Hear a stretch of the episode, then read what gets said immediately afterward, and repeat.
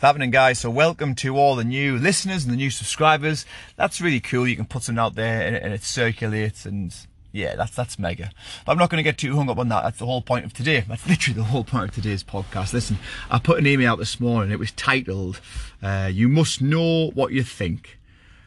And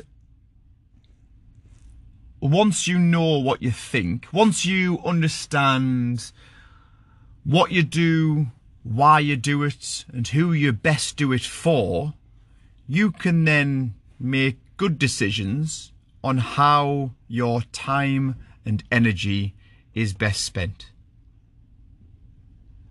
If you wait for people to be on your side, if you change what you're doing to better suit other people, you'll quickly find yourself with a feeling of just, you'll feel lost. Because if your service or whatever, this is how it's going to apply to you, if that value is attached to people's opinions, then those opinions will change. What was once desirable, what was once trending, it will no longer. And if you constantly chase the trends, the fashion, whatever, you'll quickly find yourself lost, and you'll be like, what do I actually offer people anymore? Who am I? The amount of people who I go on to walks with, and they just they seem really confused about who am I, what am I meant to believe in, how am I meant to behave, and that's where a lot of my best work is done.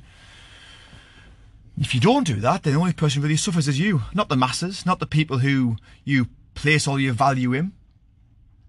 I remember when I started doing classes uh, at various gyms, and, you know, one person would turn up and be like, is this it? Is this is this all I'm worth? One person. Didn't change what I did. Still got my best shot for that one person. That one person turned to two people. And I was like, oh, cool, another person. Nice one. That two people turned to ten people. And the ten people turned to five people.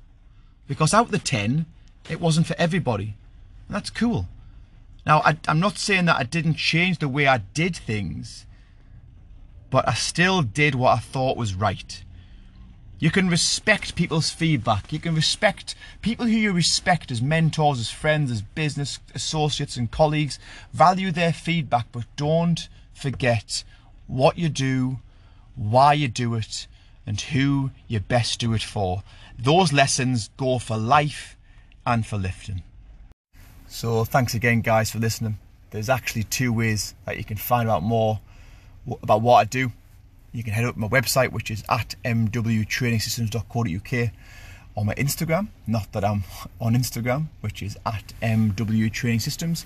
There's a little link there for the newsletter. And the newsletter I put out about two to four times a week, and it's basically a summary of conversations, meaningful conversations that I've had with people that I work with that I think are good lessons, I think that are things worth talking about. And if we enjoy it, happy days.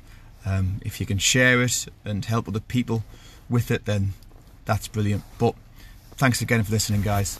I'll speak to you soon.